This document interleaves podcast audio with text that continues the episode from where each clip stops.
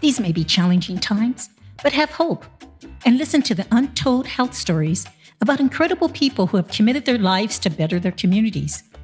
Diverse health activists, direct medical providers, community organizers that are helping our communities to get healthier and stronger. Stories of local heroes during the pandemic and even before that proves over and over again that people can come together during times of need and make the world a better place. Stories you would never hear of, except at Healthcare Untold, hosted by Barbara Ann Garcia. At Healthcare Untold, we continue the series to highlight members of the COVID Latino Project. Today, we will be introducing Tanya Jeanette Adarete. Tanya is a current medical student at the Universidad Autónoma de Guadalajara School of Medicine. She is currently completing her third year medical rotation in Phoenix, Arizona, where she was born and raised. Tanya supports the social media team at COVID Latino Project to help debunk COVID myths and ensure accurate information regarding the COVID virus and vaccine. Welcome to Healthcare Untold, Tanya. Hi, Barbara. Thank you for having me here. Well, it's such a great honor to have you as a guest, Tanya. Um, we wanted to ask you, since this is a series of COVID Latino participants and volunteers, would you share with the listening audience um, about the Latino, your role in the COVID Latino project, and why is it so important? Of course. So I actually had the privilege of joining the COVID Latino project in the summer of uh, 2021. So when I moved from Guadalajara to Arizona to complete my uh, medical rotations, I wanted, I knew I wanted to continue to get involved because previously in 2020 I was involved with another COVID project. So I just thought that it was important as um, and a duty for me as a medical student to be involved in making sure that I'm educating myself, but also bringing awareness to COVID, as many of our family friends have been impacted by this virus. So I reached out to one of my mentor, uh, Ms. Flores, and she was able to connect me with uh, Dr. Lopez, which is part of the who heads and leads the COVID Latino project. So I told him that I was really interested, and he gave me the opportunity to be part of this project. So I came in as part of their social media team. So with the planning of everything, there was going to be a relaunch, and you know they already have a lot of the material as you previously have mentioned, like the cartoons and the different uh, small like uh, media cartoons to educate or debunk certain myths that we have seen throughout social media about COVID. So that was more of my role coming in for the relaunch of the COVID Latino project and to help ensure that, you know, there was just um, information was uh, disseminated and us creating a schedule because, you know, we wanted to ensure that all of the material that was provided by uh, the different networks and the different partnerships that COVID Latino had created, that they were being represented and that, you know, people were actually engaging and viewing um, all of these, all of this important information um, to educate our communities regarding COVID Latino. So you're kind of the quality um, improvement uh, overview of the materials for COVID Latino Project. So yeah, like uh, I wouldn't say so much qu- quality, but I just I feel like it was important for us to create kind of like the I guess a little like social media manager. That was kind of like the the role that uh, Dr. Lopez allowed me to take on, and you know it wasn't it was a team of uh, different students, so it was more of a collaboration, working together, putting all of our ideas of you know what is the best way we can disseminate this information. Do we want to do like certain videos and certain cartoons on certain days and create that schedule. But I think it was also very important because we needed to look at the statistics, right, of when people are more engaged uh, in, on social media and then target the different populations because we do know that, you know, uh, different generations use like Facebook, Instagram, and Twitter. It's a different uh, target audience that uh, uses these these platforms. So it was very important for us to make sure like that we were engaging and that we were also putting content out there during these high peaks of engagement because you know a lot of um, and I don't know about yourself, but I know like sometimes during lunch I'm like scrolling to see you know it's when I have some free time. So we did notice that you know, people engage very early in the morning. It seems like when they're waking up, drinking their coffee during lunch, and then in the evening. So that was a lot of like data that we had to look at to make sure that you know we were engaging with our audience and we were uh, disseminating this information uh, when there was a live attraction on social media. And that seems to be so important because social media has been also the myth maker uh, for many of our community members and why they have these certain ideas about COVID 19 and transmission and, and um, vaccinations. So, that to me seems to be a really important part of your work. Is that correct?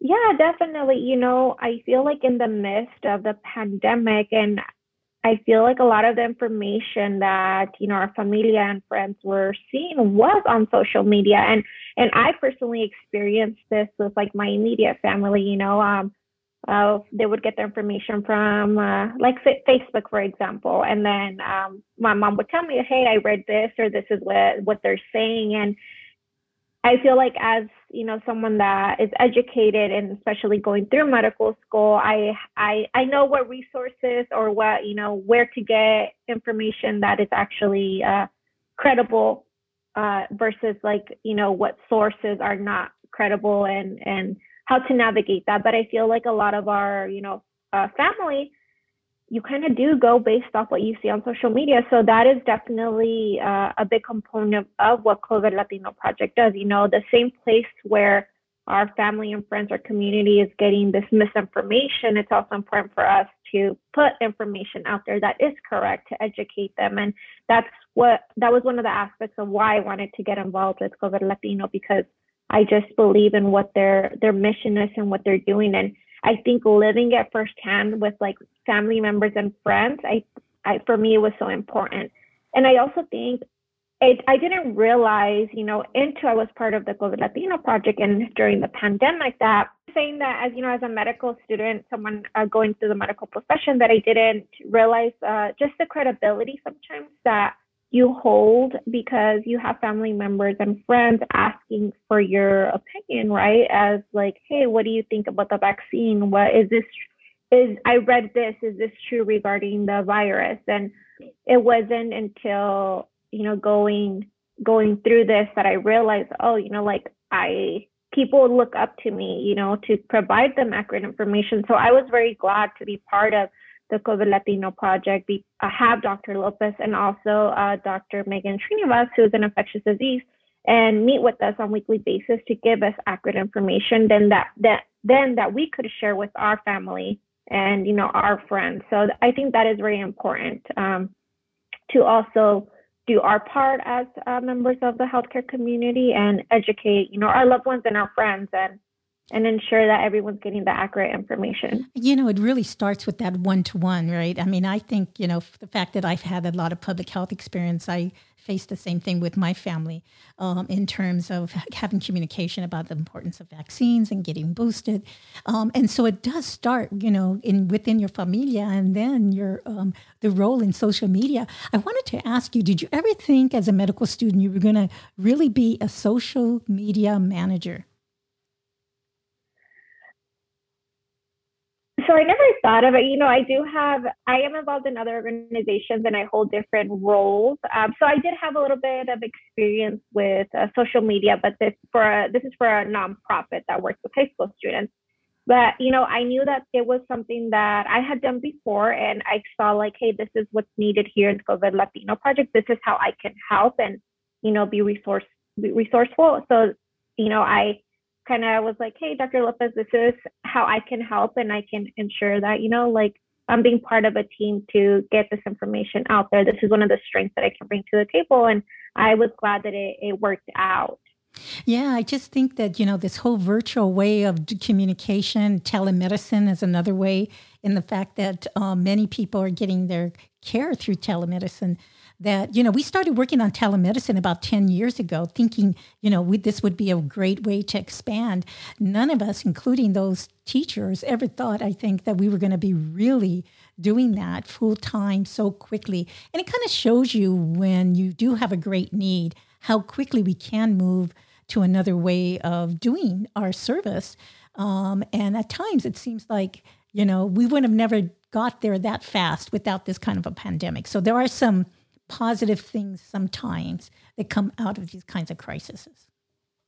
Yeah, definitely. I think you you are correct, Barbara. Uh, when I was doing my master's, I believe this was like in 2015. You know, the whole concept. That's where I learned first about telemedicine. Uh, but the idea was that telemedicine was going to be used for you know like remote areas where they couldn't get certain uh, physicians or you know certain specialties specialties there. Yeah.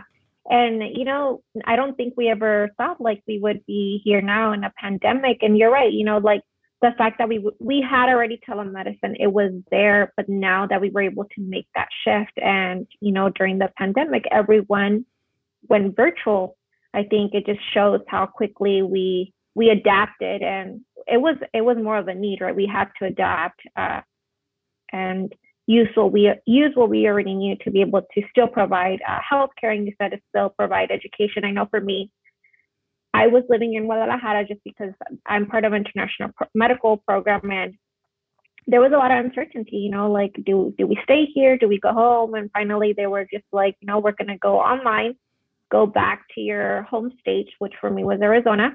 And we just from there on we went virtually until I finished the rest of my second year. And yeah, so it was definitely a, a shift, right? I think it was a shift that everyone had to take and with that, you know, there's great. It was a good thing that we were able to adapt, but I know with uh, good also comes certain hardships, right? Certain hurdles that we have to overcome. Well, the digital divide is one of those.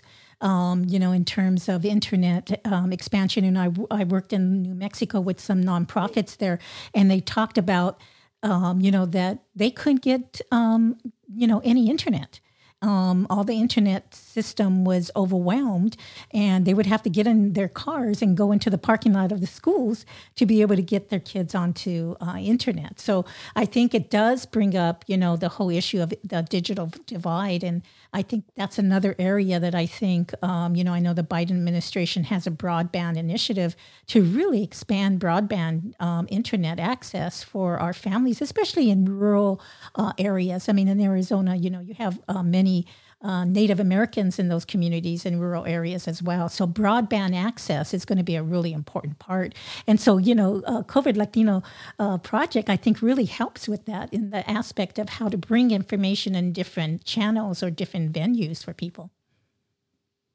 Yeah, definitely. I think you are correct, right? How you're saying like I think sometimes it's very easy to forget that not everyone has access to internet, right? Especially like communities in remote areas. But even, you know, here we realized it here, like even communities or individuals of like low socioeconomic status, you know, that they work paycheck to paycheck, like it is very difficult to, you know, pay that monthly um, internet bill, you know, for your children. And it wasn't a need because children were going to school in person but when the pandemic happened, you know, I know there was different programs, different initiatives where schools were giving students um, access, or you know, they were able to send them home with a device to access the internet. But I do, I do agree with you where you know it, it is a more work needs to be done to be able to give everyone access to you know a broader band.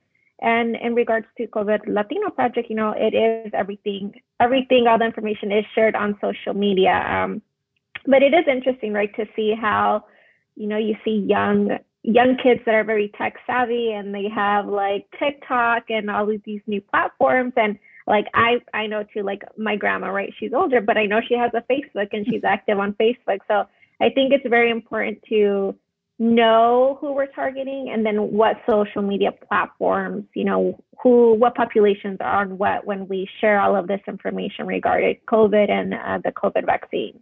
Yeah, I thought it was very interesting that you were able to even capture, you know, the time of day that would be important when people are engaged, right? And you can really get that information to them quickly as they're watching their platforms. I also am really um, appreciative of COVID Latino Project, you know, making a open platform, which means that people can.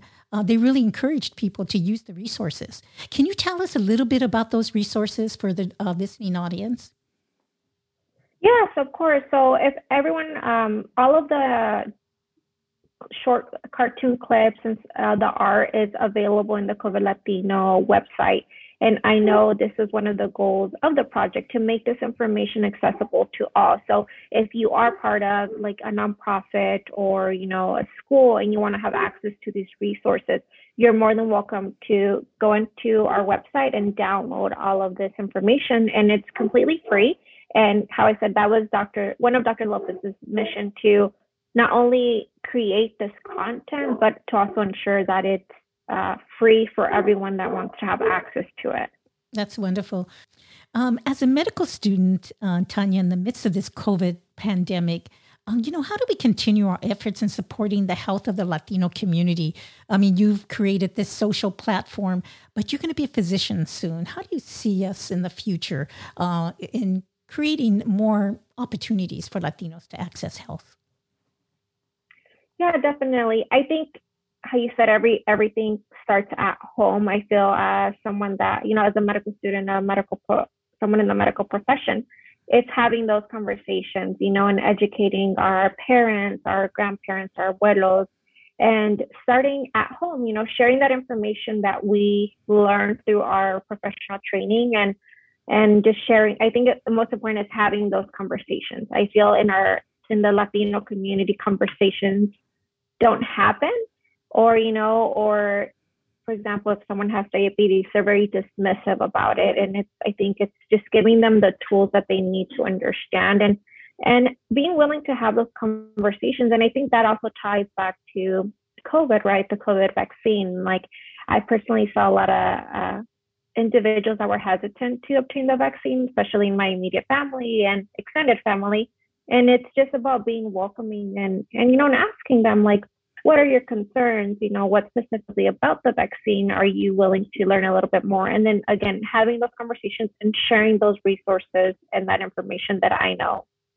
I think for the future, to open more more doors for Latino students in medical professions, just all around, I think we need to have more representation, right? I feel like it does make a difference and and you always hear it but it's not until you see it when you have a patient that you know doesn't speak english or their primary language is spanish and they have a physician that looks like them that speaks their language you just see that sigh of relief on their face and you are able to connect they are able to connect with you. They feel they entrust you more that you're actually taking the time to understand their needs and most importantly their medical needs and i think it's about you know, if those Hispanic Latino physicians that are already practicing of opening the doors to future generations to be able to continue to make those changes and to bring diversity most importantly to the medical profession because it's still a need there there's still a need for you know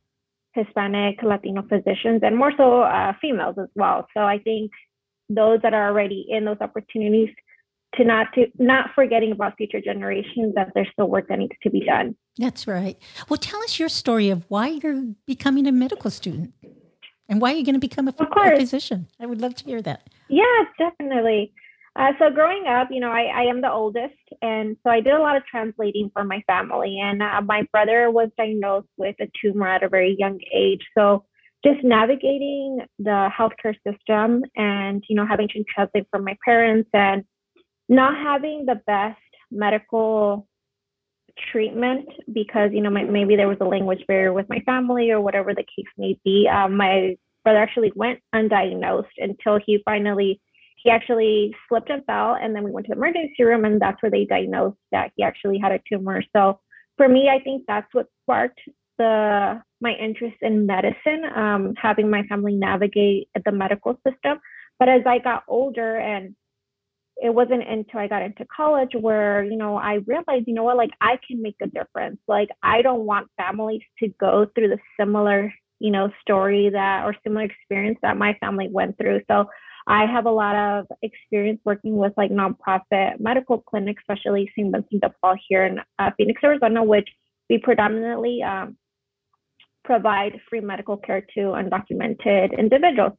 So there, you know, I'm I'm able, I was able to to translate and again be that familiar space because the reality is there are physicians that want to help and make a difference, but sometimes there's a language barrier, you know. So I was kind of like that middleman in college of being able to translate for families and give them that sense of security that their concerns were being heard and would be listened.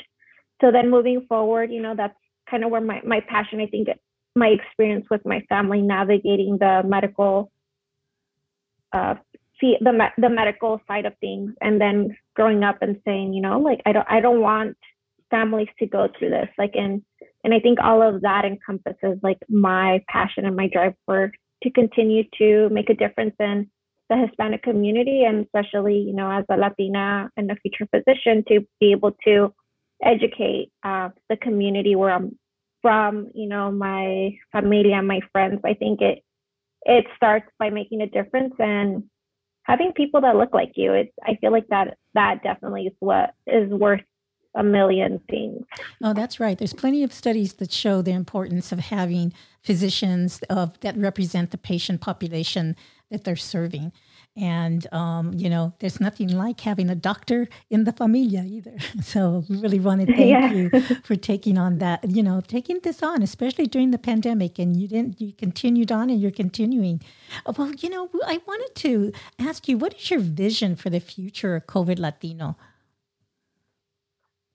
Yeah, so I think the COVID Latino project is such an amazing project. Just their initiatives of the way that they're going about educating uh, the community.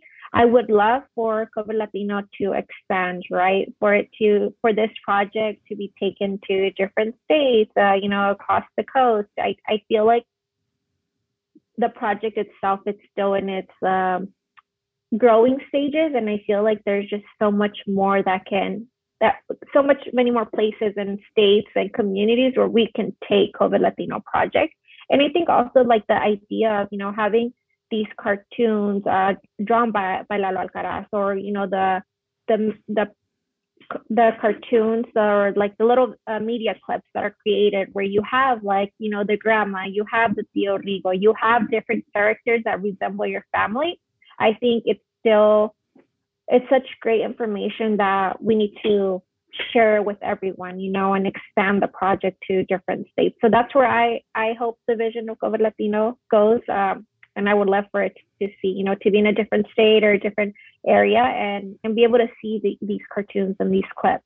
One of the things that is so important about the COVID Latino project is sometimes being as part of the medical field or just being in education, right? We forget that, you know, we need to simplify things. We need to make sure that someone that things are written in layman's terms for everyone you know that you know even someone that someone at a third grade level can read this. Because the reality is is in our our community as a you know latinx individual like it it varies. You know you have people that are very well educated people that you know that don't have an education. So we need to make sure that our information is geared towards everyone and that everyone it, that it's made simple easy and and everyone can understand it.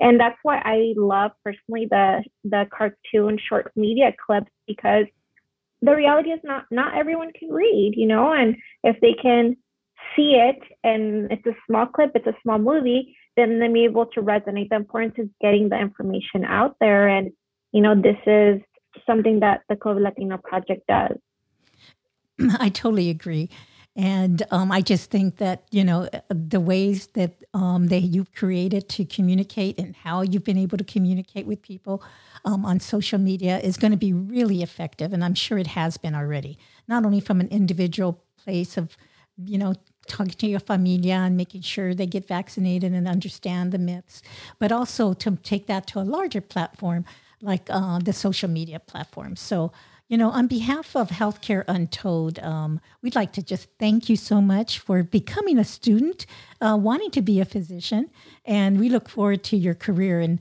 love to have you back sometime after you become to go through your residency and tell us how it looks, and we can catch up on on how your career is going. So, Tanya, thank you so much on behalf of Healthcare Untold, one of our local heroes, COVID Latino Project. Thank you so much. Gracias, Tanya.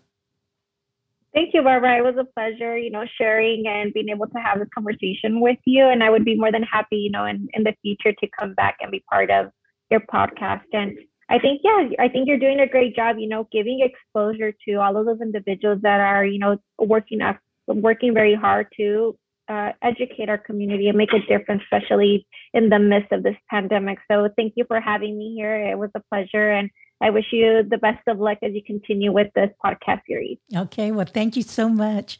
Really appreciate it. Gracias. Thank you. Healthcare Untold. Healthcare Untold